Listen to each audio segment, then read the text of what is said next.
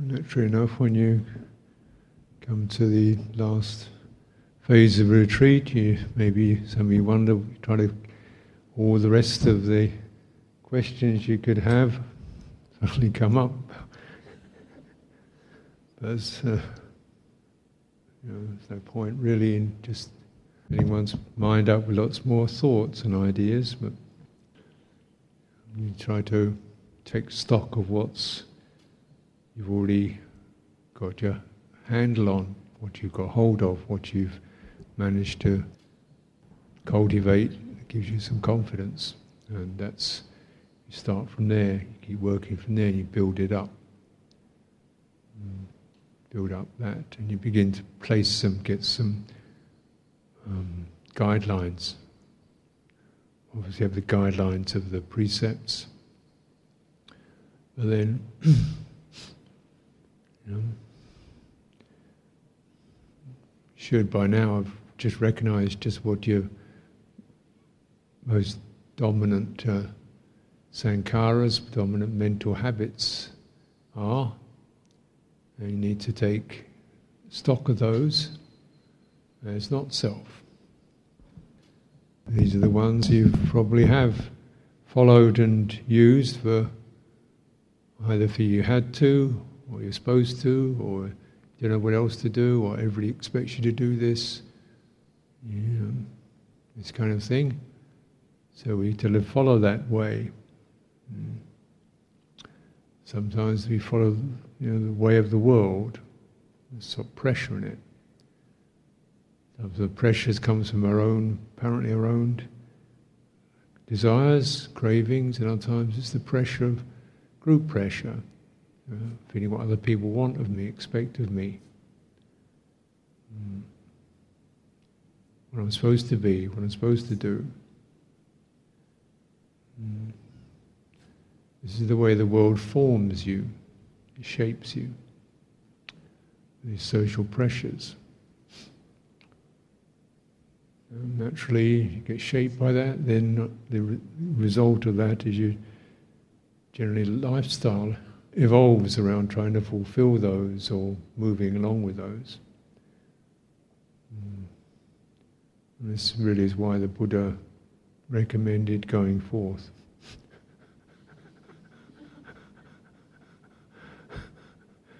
Naturally, you say that, you know, I can't, you know, I've got to do this job, kids, married, house, job.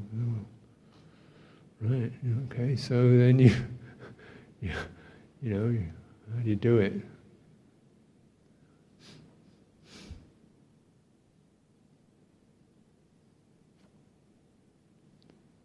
Mm.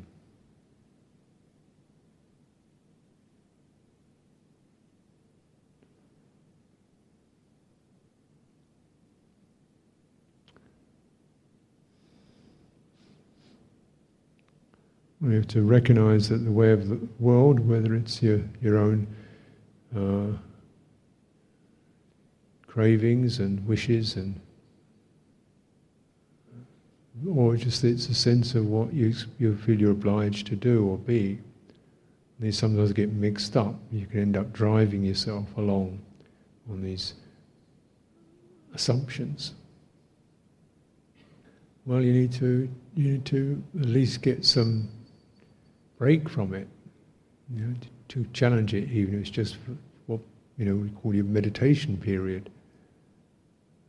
And, and rather than med- meditation is just another thing to do, but just looking at the whole process of mind cultivation and this able to disengage, first step, disengage from the mental drive. Mm-hmm. Mental habit, busyness, worry, thinking about the next thing, thinking about the next thing, worried about the last thing, thinking about the next thing, worried about other people, what other people want, expect of you. It just goes on. It's these four positions. Future, the past, oneself and others are all places where if you, if you linger in those, take those as fixed places, as reference points, then suffering will be on its way. You'll get some suffering pretty quick.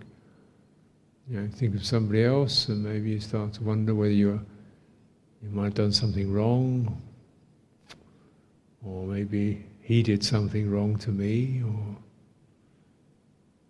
mm, what I should do for them, or what she should do for me, or it's kind of a stirring and chitta you know, oneself, you know, what one is and what one isn't, why one's like this, and what one could be or should be, it goes on as well. And then the future and the past. In the past we can get either sense of regret or we can get a sense of, oh, it was, it was great when I was, you know, seven years old. and can't go back. If only I could go back and change things, you know, but you can't. Future, expectation, planning, strategizing for the future. Always leaning forward towards the future. Of course, these are the. Uh, that's the way lay life is. Society is structured around these reference points, and they're all suffering. They've got suffering buried in them. We don't necessarily see it as that. We just think, well, it's not quite right yet, but it will be.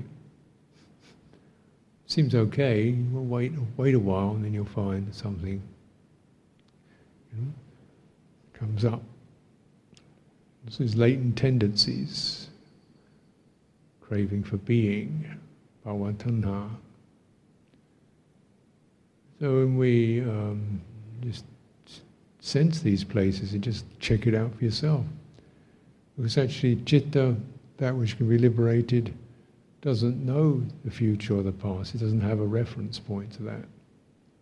It doesn't know self and other.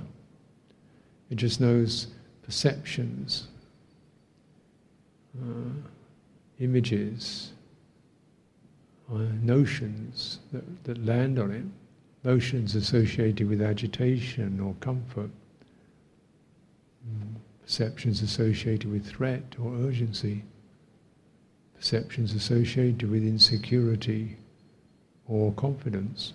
Mm, that's what it happens. And some of these we grasp it as myself, we grasp it as what I should be, we grasp as what I fear I never will be. And this grasping, you're just going to keep spending your time just what's really going on, what's really touching you.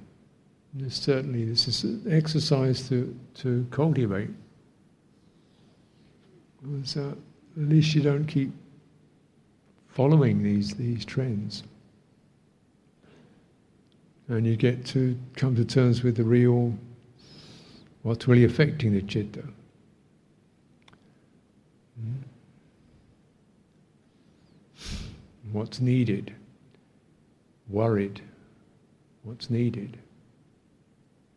Most, most people are worried for very good reason. What's needed? This is the meta question. What's helpful?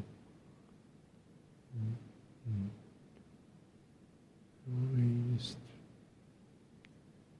you firm up and you say, well, just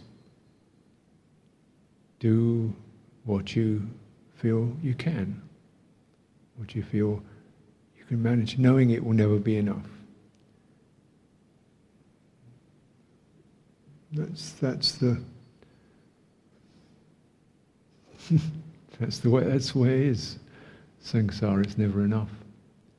Doesn't work. It, uh, one just keeps oneself open and available. While you can. And you have certain guidelines of virtue and goodwill, and probably it's good to have a reference points for where you create your karma, where you create your karma. Since you're going to do it, then you say, where's my Kalyanamitta, my spiritual friends, my admirable companions, the people I can rely on, well, even those are only images and ideas, still, when I reach those, when I touch those, I feel more confident, more wiser, um, less afflictive um, relationships, but more furthering relationships. And actually, it's important to understand that because you can't practice on your own. You don't live on your own. You're living in a world. And that world will shape you. It will, it will, it will, it will decide what you, if you don't decide to shape your own life, the world will shape it for you. Worldly pressures will shape it for you. So, you know, we have to play the game. We have to be somebody. Because you, you know, in everyday life, you're going to be somebody. You'll either be what the world wants you to be, or you'll be what you decide you're going to be. Recognizing it's just still only a convention, but some conventions are going to cause you less distress, more ability to to to be mindful, to cultivate skillfulness, so you have your kalyanamitta, means your companions. And this is a very important reference for lay life. So that you can get some um, feedback, but also get some modeling what other people do, what good people do. Dharma is based upon being associating with good people not associating with foolish people. Then your citta will begin to get those impressions, those sannyas, and even pick up those sankharas that are uh, going to, you know, lead to more supportive understanding.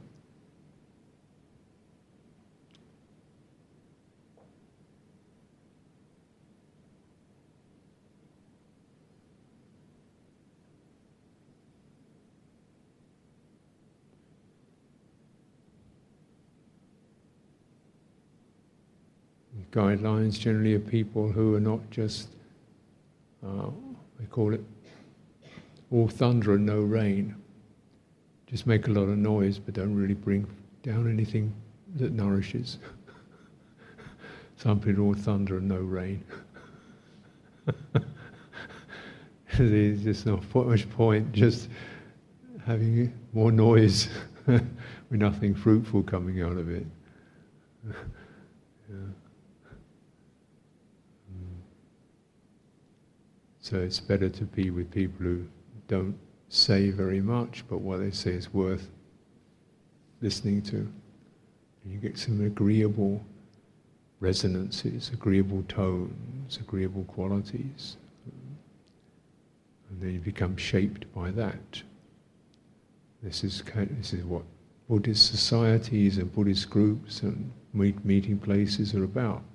It's a fundamental convention in Dhamma practice, monasteries, um, teachers, you associate, you associate, you associate.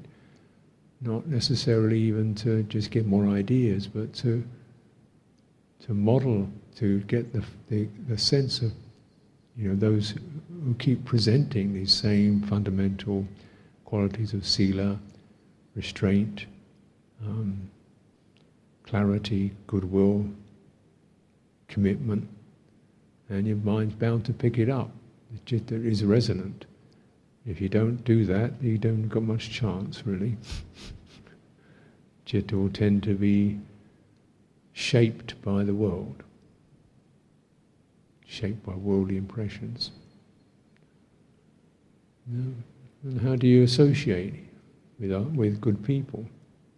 Associate with good people. Generally, the theme is you look to have one part of you is always looking how can I how can I serve, how can I help? What can I bring forward? This definitely is the way to associate with good people. Mm-hmm. And good people are those who you feel you can rely on, you feel you can rely on, uh, who have you know, sustaining Dhamma practice themselves. And the way to, to associate with them is to make you, you know, what can you, what can you offer? How can you, how can you support? This is the, always the way of the wise.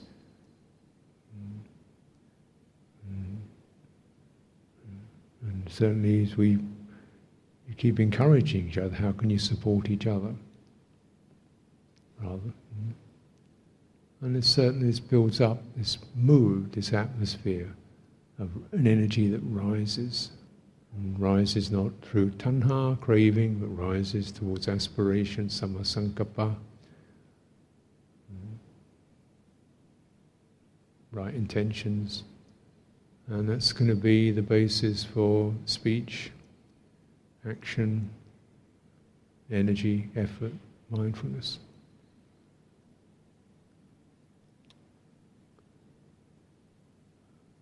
This, this, this is the field. The Buddha called it the four fields, the four assemblies, the lay assembly of laymen and lay women. Monastic assembly, Ideally, they, they work together. So there's mutual support. Side of samanas is uh, helpful because they get the sense of stillness. Because of the samanas' lifestyle is one where they've relinquished a lot of activity, stillness, and something that's um, very fully committed to simplicity and stillness. This is very difficult to emulate in lay life because it doesn't, you know, you generally got to be fairly active to keep going. But you're getting that sense of something that offers a sense of firming up, steadying, steadying. We don't really need a lot more information, but we need these tonal effects.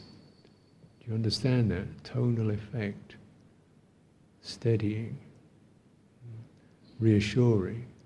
Same again, again and again, repeating. This is the this tonal quality, this mood that you you need to um, refer to, and the chitta will pick that up, even when you've forgotten all the ideas of the words, or uh, the uh, the dhamma just seems like a load of ideas and words. It's not really working. Uh, it happens. You've heard enough. But you need that definite energetic presence of steadying. And a steadying that's not stagnant, but has this strength and vitality in it. The more we can do that for each other, then we bound the citta. If it's held steadily and calmly, it produces its own understanding, because it's always close to its sankharas. It's always close to its habits and tendencies. They're wrapped around it. Uh, now, if you find, if you're, and they're they're constantly pushing it and engaging it. Oh. Movement towards the past, the future should be, ought to be. That's always present. Fretting, restless, agitating. That's always available. And so, a sign of something that says stop, steadying, Citta picks that up, it begins to, it will notice the movement, the agitation of the sankharas, the, and their, their captivating power, but if there's enough steadying, it will step back from it. And this is the most important hinge point, just disengagement from that. Now, this isn't by any means a, a final result, but it at least gives you some choice over to what to follow and with what kind of energy and what effort to follow and what to decide not to be followed, either never to be followed or not right now. You energy's not right for it. The attitude's not right.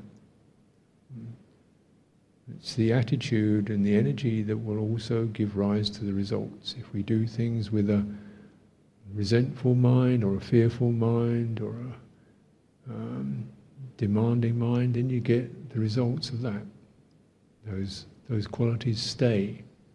So we try to uh, come forth with a joyful quality, waiting for that potential to arise. This is necessary to stop many times. And one thing you can attempt, I hope, it's not too complicated, it's just like um, having pauses in the day, for even for 10 seconds. But quite a few of them, 10 seconds isn't that long. but if you have 10 of those in a day, still not long, but they act like fire breaks. So it just gives you that stop. Stop for 10 seconds, and as soon as you stop, you'll notice the momentum of what your mind is doing. That was that. And you might, in that stopping 10 seconds, you might, by, by not engaging, there's an immediate sense of the energy shifts and you might even decide, look, why not, in that 10 seconds, why not just focus on body standing here or sitting here, relaxing, whatever I don't need. My hands, my feet, my speech, just stop.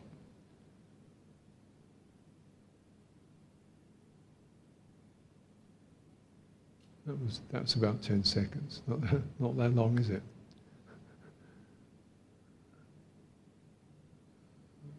You might add to it. You might add the last bit, add another five seconds. What's important right now?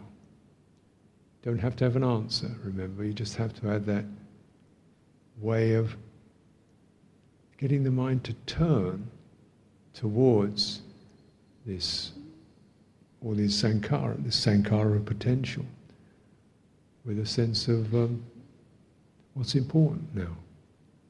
And some things you'll see, well, pretty much you have a way to, to draw. Maybe what's important right now is to take another five seconds and not think, not be, not be even trying to get an answer, just let it go empty for five seconds. Maybe that's the most important thing. Just to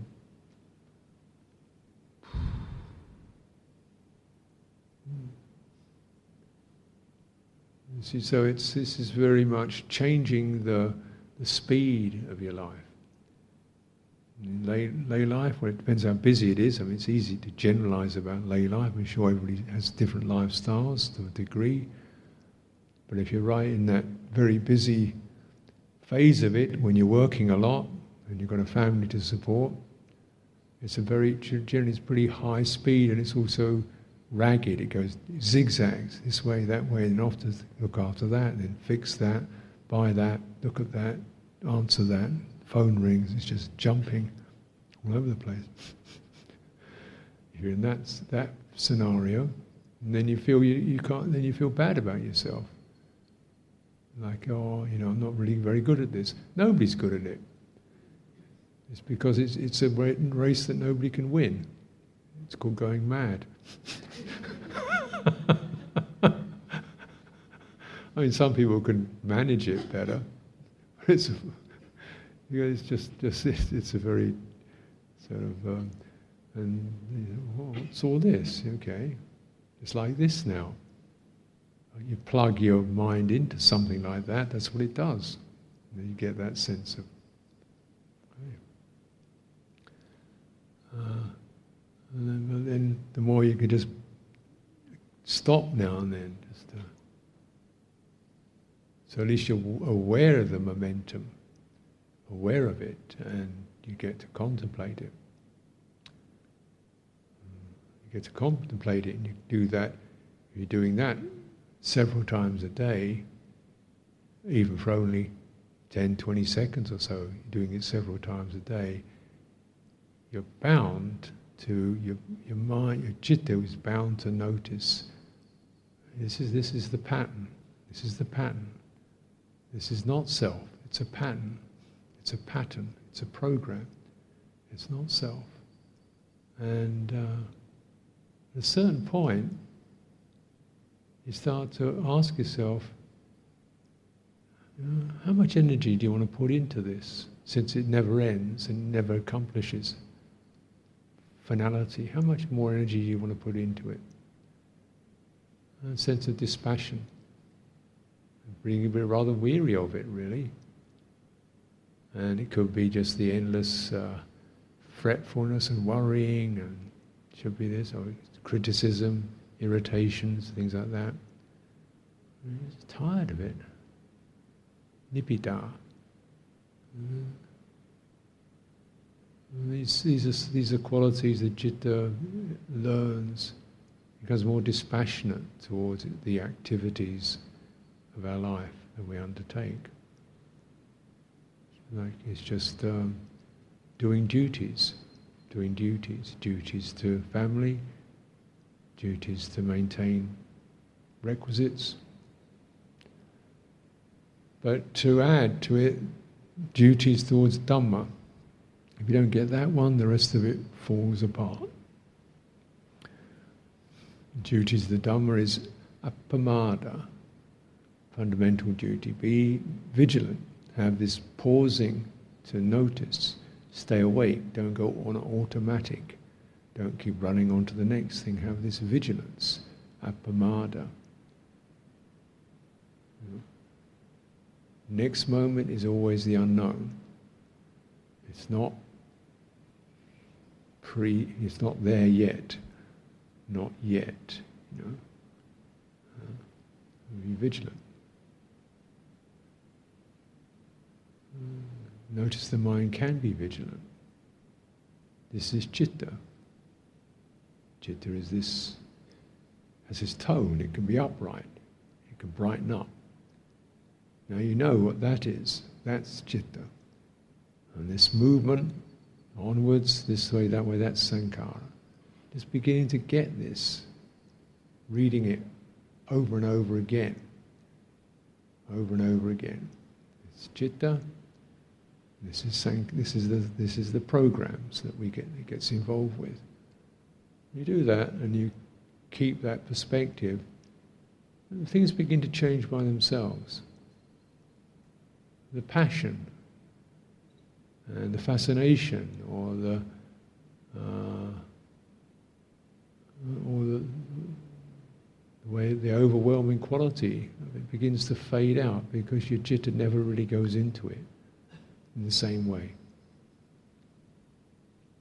Once you start waking up, once you start waking up and you know what that citta, uh, the awakening potential is, right, in this appamada, vigilance, it's that, then you don't never really buy into the sankharas of daily life with the same gusto, with the same belief. And this is the sort of turning point, really.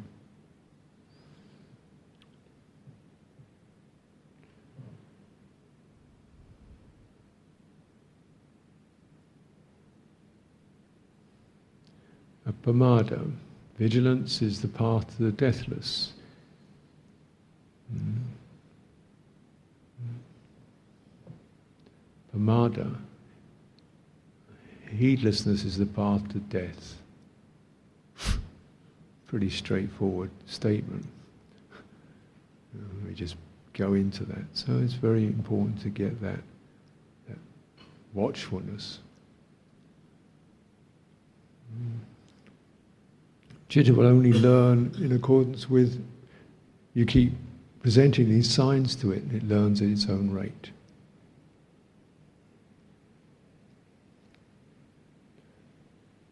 Mm.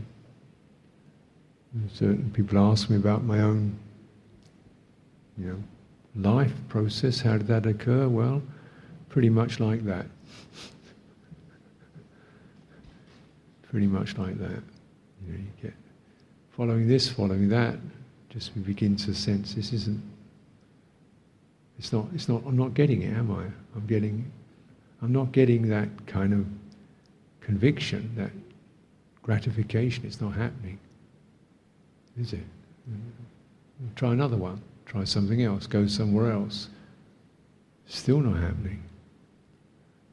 And try something else. Go somewhere else. It seems this it's still not happening. Something's wrong here. Can't quite get the satisfaction that one expects. So I did quite a bit of travelling around, and I noticed it was very, could be quite exciting travelling, going to different places in the world, and uh, you know.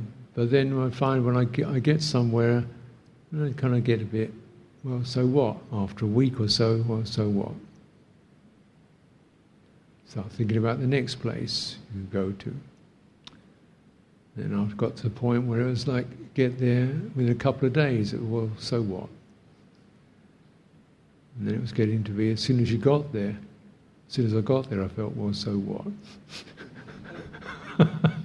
Just another so what? Uh-oh, something wrong here. it's not working. uh, it's time to meditate.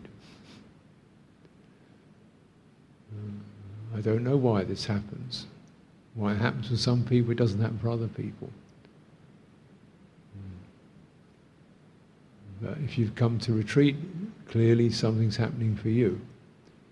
You can believe in your personality and your life and your history and you're this and you're that and you're only this and you're only that and you can believe in all that. But you just, why did you get come here? Why did you do this? Yeah? What's that about? You go to that, remember that, return to that.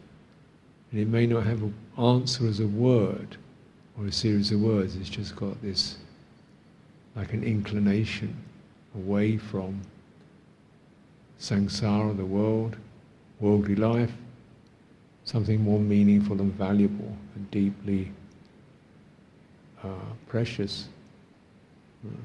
The duty of the Dhamma then is to keep turning towards that. Develop Kalyanamitta, meditate. Take a little bit of study, take a little bit and chew it a lot. You don't need much, you know, but you chew it a lot. What is sanya? What is sankhara? What is mindfulness? You know, these are not, these are very often frequently used terms. What actually are they for you? Hmm. What is it when you break an unwholesome habit? What does it take to break an unwholesome habit? And to recognize you, you need to, and you can. It takes adhitthana, resolution, and that means you have to acknowledge some habits they may not be, they're not illegal, they're not necessarily immoral, they're just waste of time. Uh, and the resolution to stop.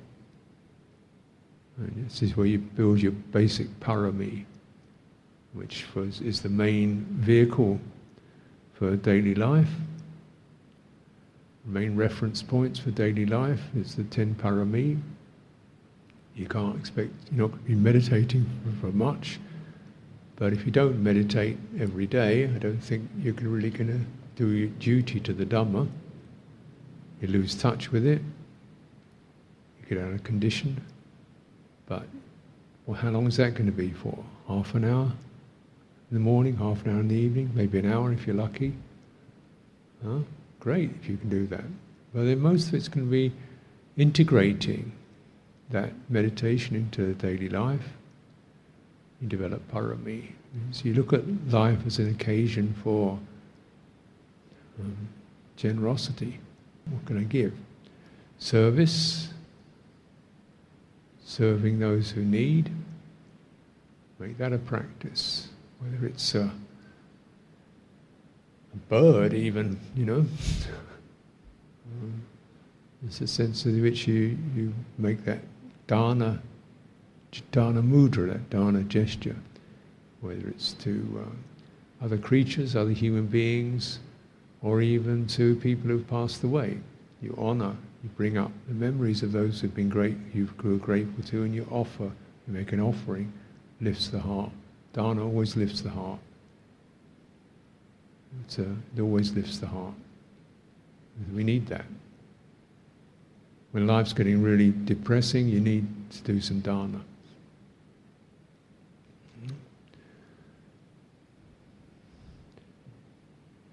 I remember uh, uh, one of our um, devotees at Chithurst Monastery had a, a noodles noodle shop. They all kinds of people could buy all kinds of noodles to cook in restaurants. He had a noodle shop, and uh, um, so one day some people broke into his noodle shop and stole all his equipment, stole stuff, stole his, his stores, and ripped off his his money. You know, so he's really pretty exasperated with that.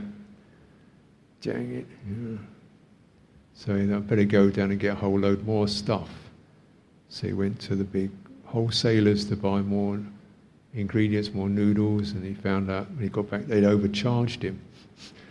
so ripped off again. I'm really fed up with all this.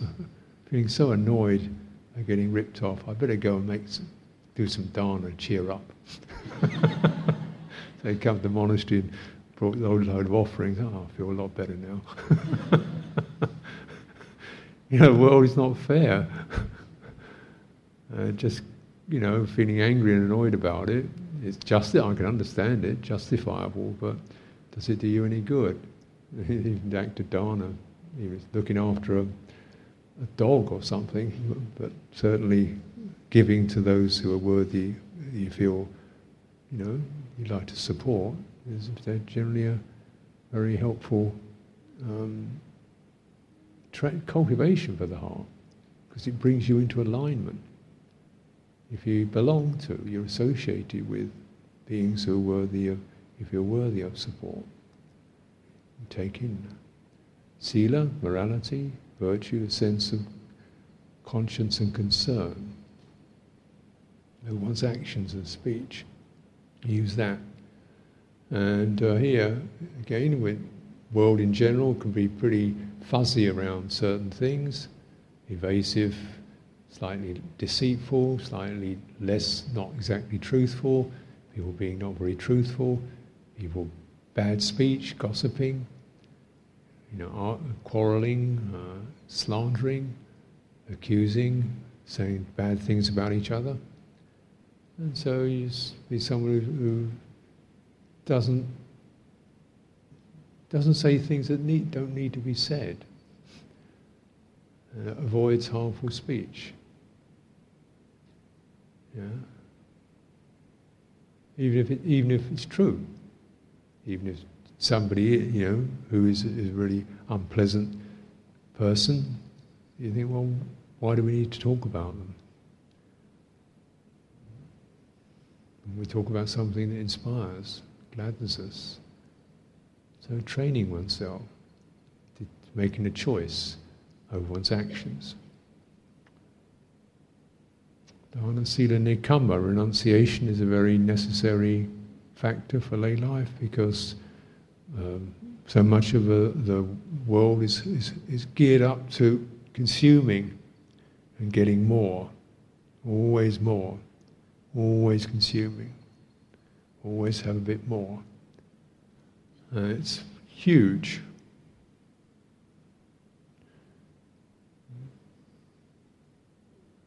And it's it's uh, you know because I travel through and go to airports, and most in airports I'd say there's a huge shopping arcades and stores in the airports.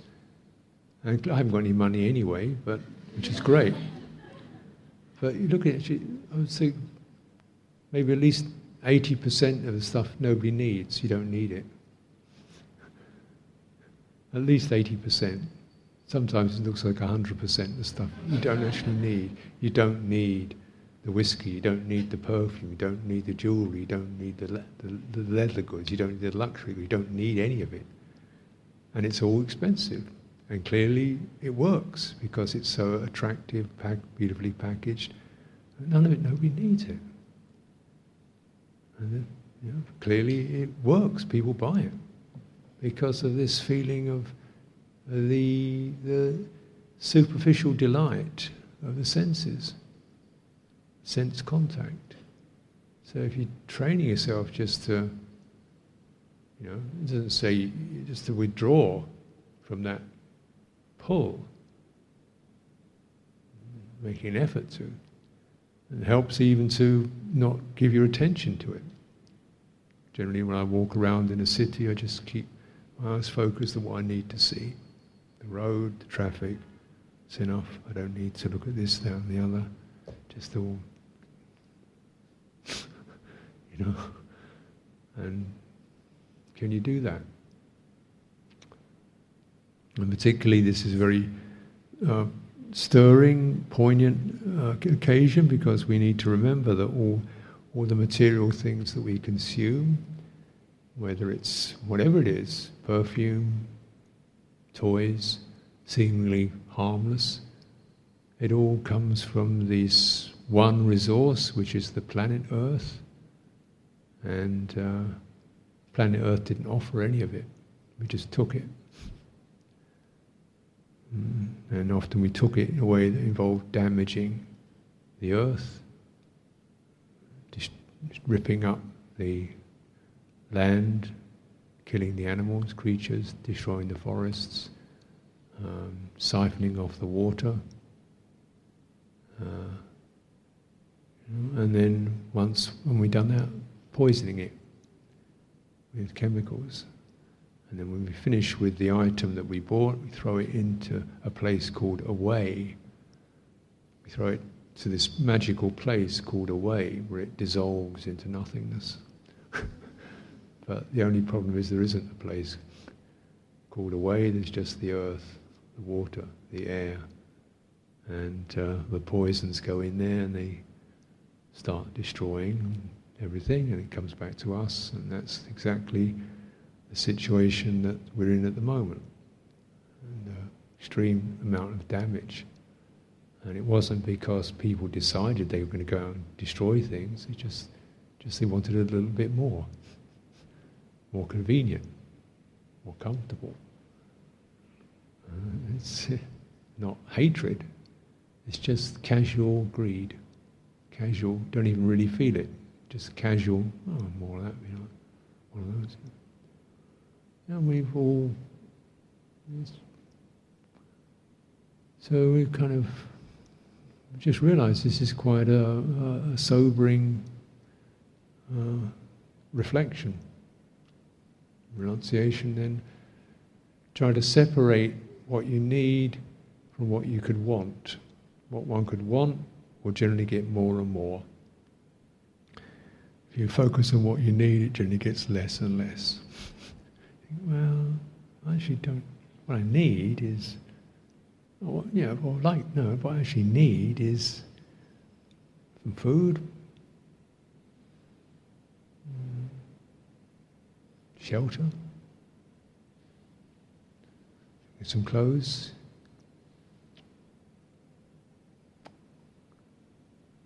Mm, liquid and so forth, medicines. Really, what I need is Dhamma. and it's not going to come. It doesn't cost anything. It doesn't damage anything. It doesn't poison anything.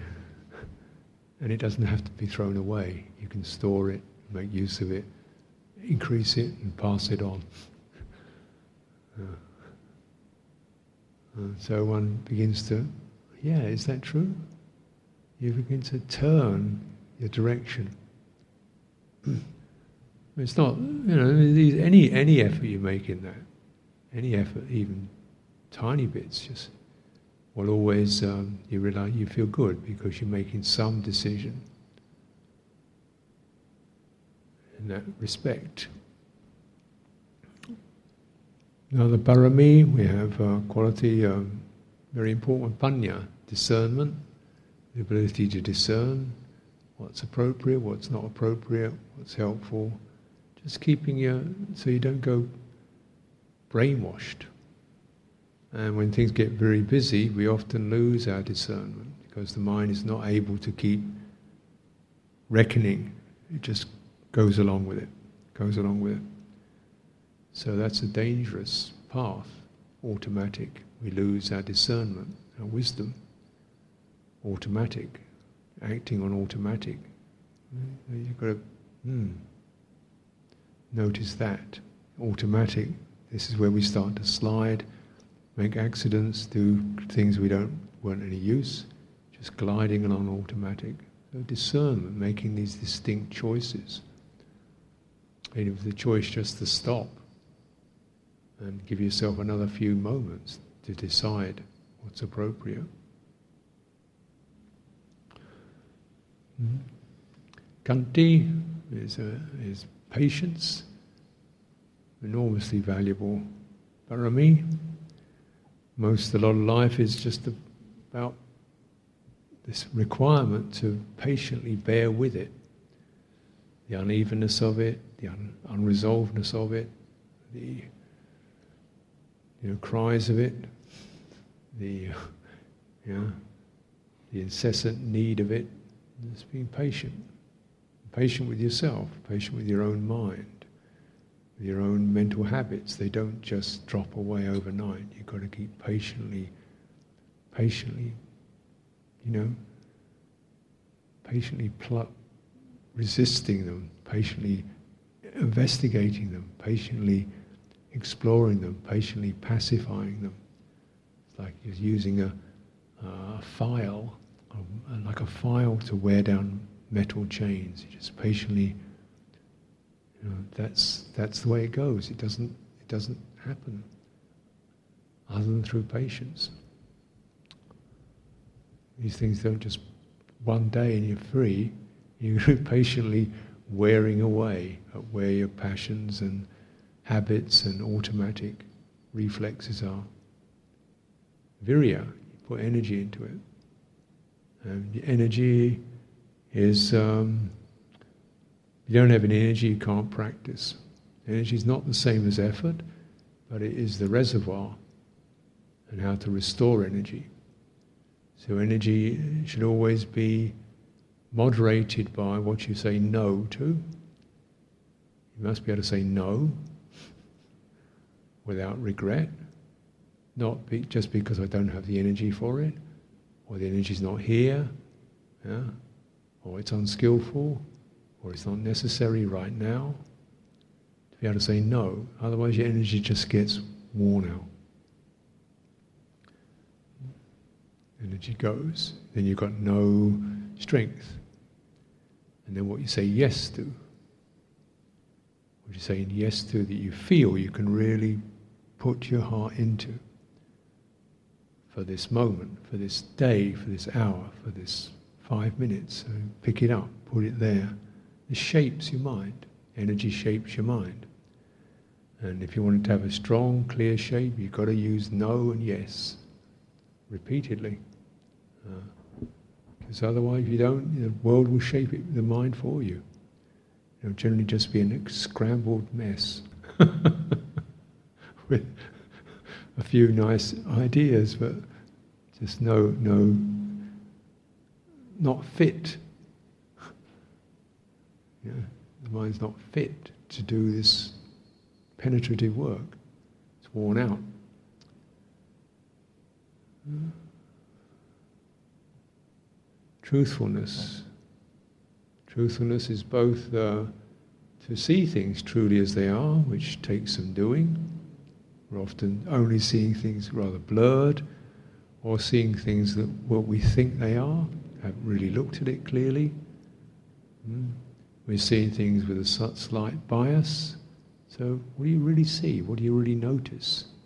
And uh, clearing some of these biases. And when you become truthful, you stop exaggerating and fantasizing.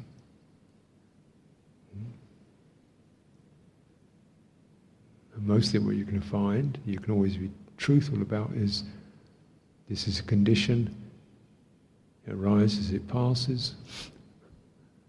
It's not self. And it's got a certain ad- adhesive, clinging quality to it. And you feel you're truthful about where, how you're getting stuck.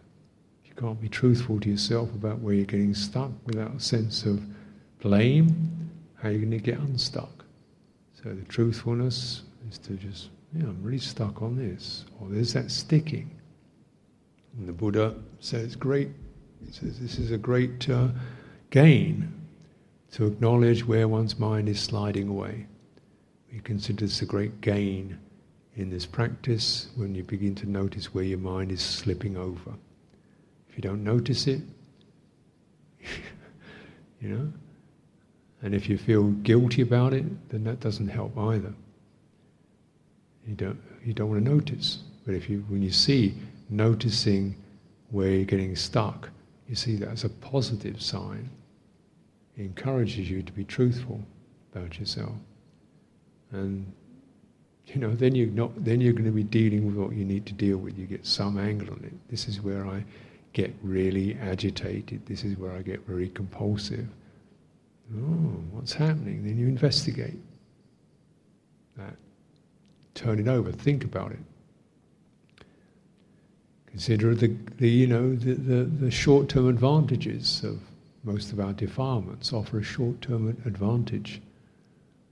Otherwise, we wouldn't follow them at all. Most of our defilements, our passions around food or entertainment, you know, things like this. Yeah, they give us a little burst. That's true, isn't it? But then, you know, an hour's gone by, where am I? You know?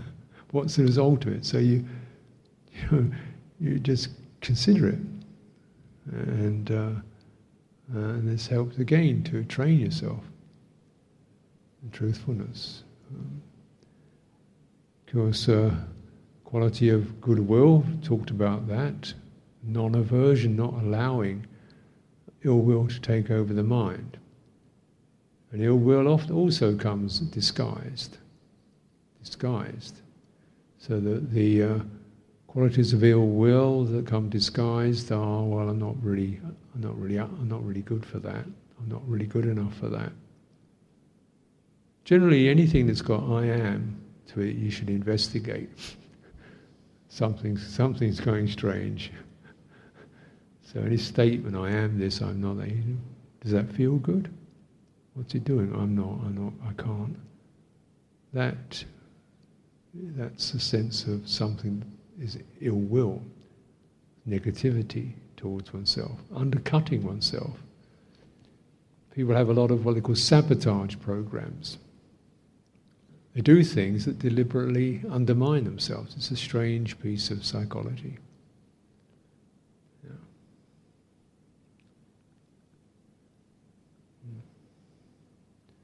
So I know someone is always very restless very restless, moving from here to there, to here to there, to here, there, and, and always feels disappointed with himself. But as soon as he feels disappointed with himself, to get over that, he restlessly does something to get away from that feeling of disappointment. so, and so it goes, you know. Uh, So, but then we begin to recognize that uh, we feel ashamed of ourselves or bad about ourselves. This is an opportunity not to distract, but to hold it with goodwill.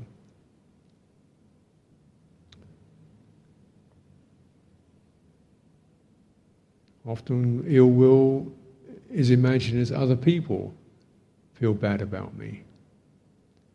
Other people don't like me. If I do this, she won't like me. If I do that, he'll, dis- he'll look down on me. Where's that coming from? Can you read people's minds? No, there's only one mind you're reading. It's yours. so when you get a fixed idea of other people, you should also inv- also check that one. you know, if your if your world of other people is full of people who, who will look down on you and don't like you, and and you have to constantly you know, fulfill their desires, you think, I think these are your, your ghosts you're talking about. Of course, if you keep acting like that, that's where people will be. But we have to just check the people in my mind. Do they have goodwill towards me? Do they accept me? The people in my mind, do they accept me as I am? Are they people who support? Or is it just a sense of constantly, oh, I better do that because he wants, I better not do that, I better say that, I better make sure she's okay. Well, there's a kind of, a, of an ill will there because you imagine other people will be annoyed or disappointed or angry or upset or something or the other because of you. Another one is, oh, I, am you know, I don't want to bother them because I should look after myself. I don't want to be a nuisance to somebody else. I don't want to disturb somebody else. I don't want to be a nuisance to somebody else. Nuisance? What, what makes you a nuisance? you make yourself a nuisance. That's ill will. Yeah, so it takes over.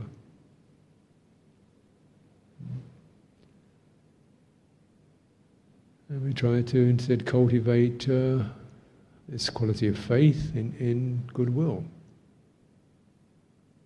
Resolution, no, none of these virtues is going to have any effect unless you make a strong resolve to, to stay with it and to penetrate what the, the habits, the sankharas of the mind.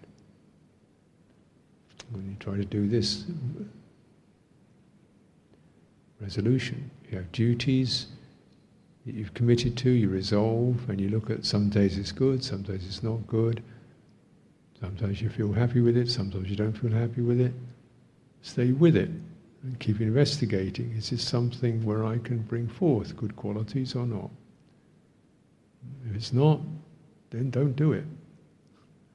If you feel you've got to do it, even though you don't really like it, just make it a practice of patience. You're patiently bearing with it if you feel you have to. Then at least you're making some benefit out of it, getting some benefit out of it.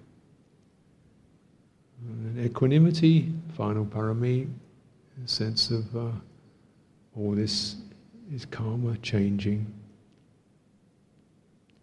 and you know, the ups and downs. Sickly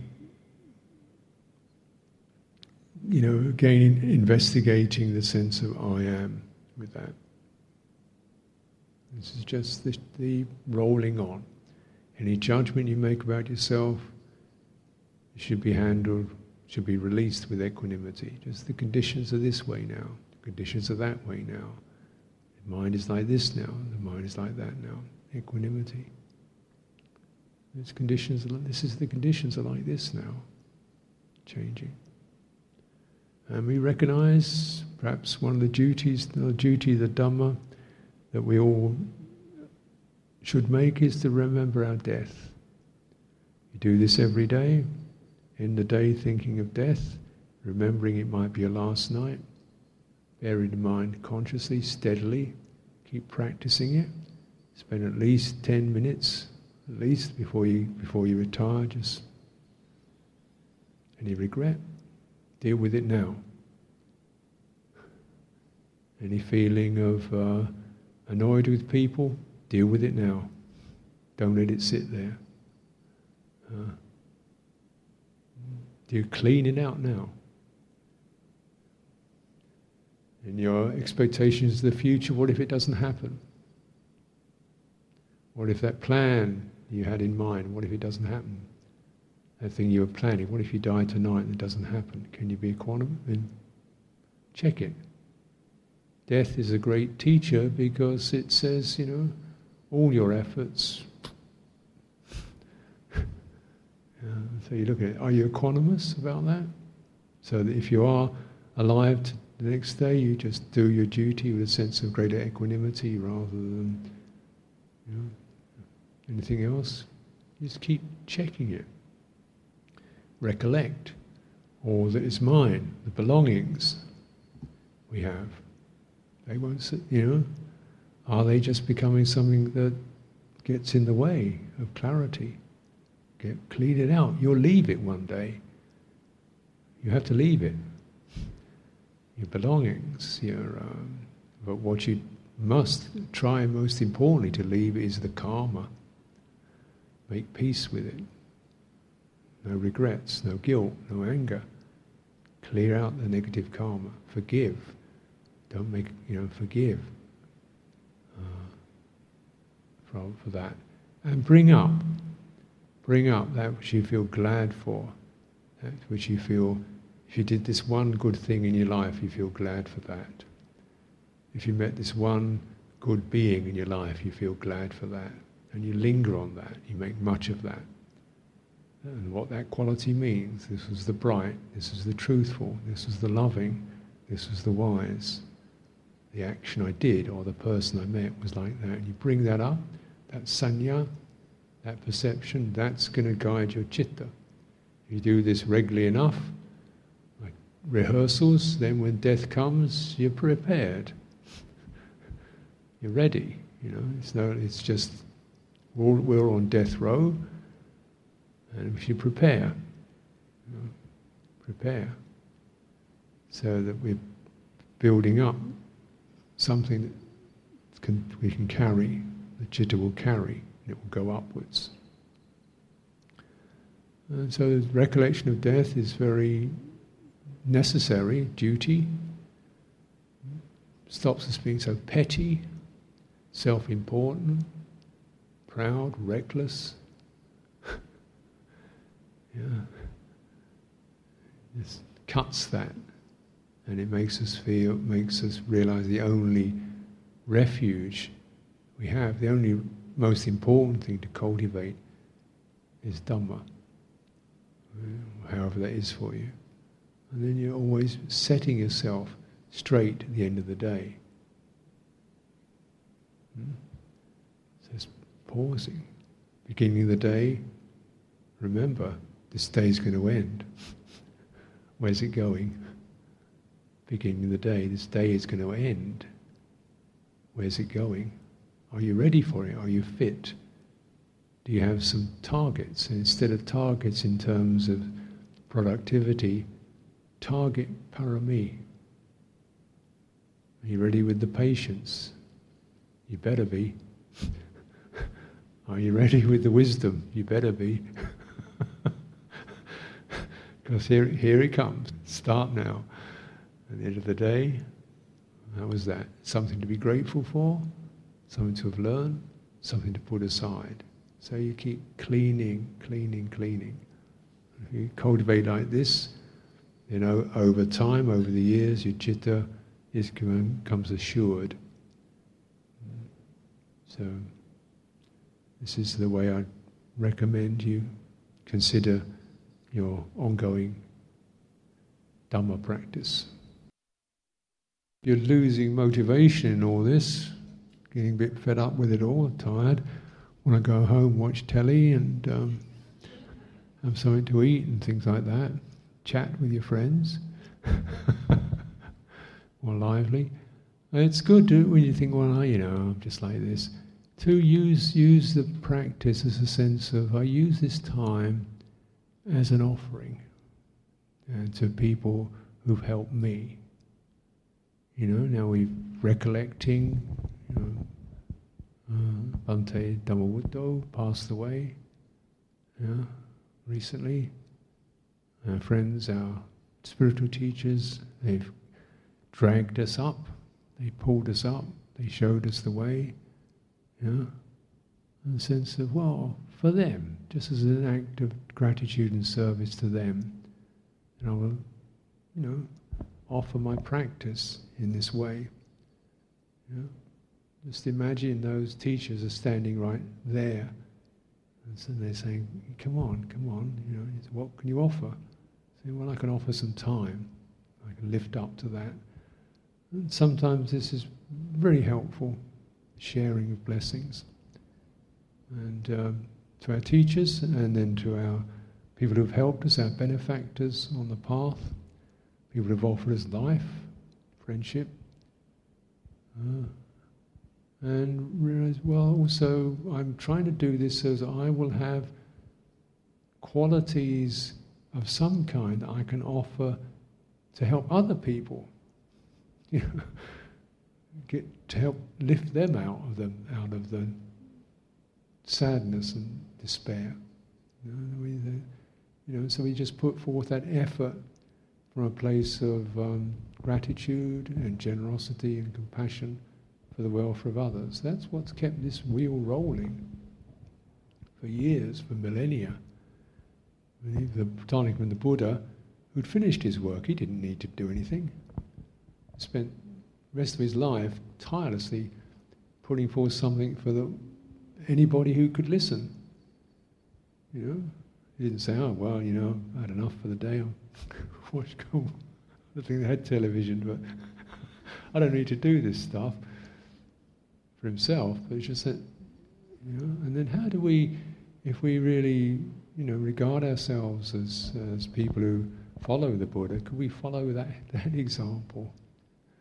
At least try to that extra little bit more of of, of uh, rising up to this special occasion that's been carefully put together for us, and we've had the time, you've taken time off work and duties.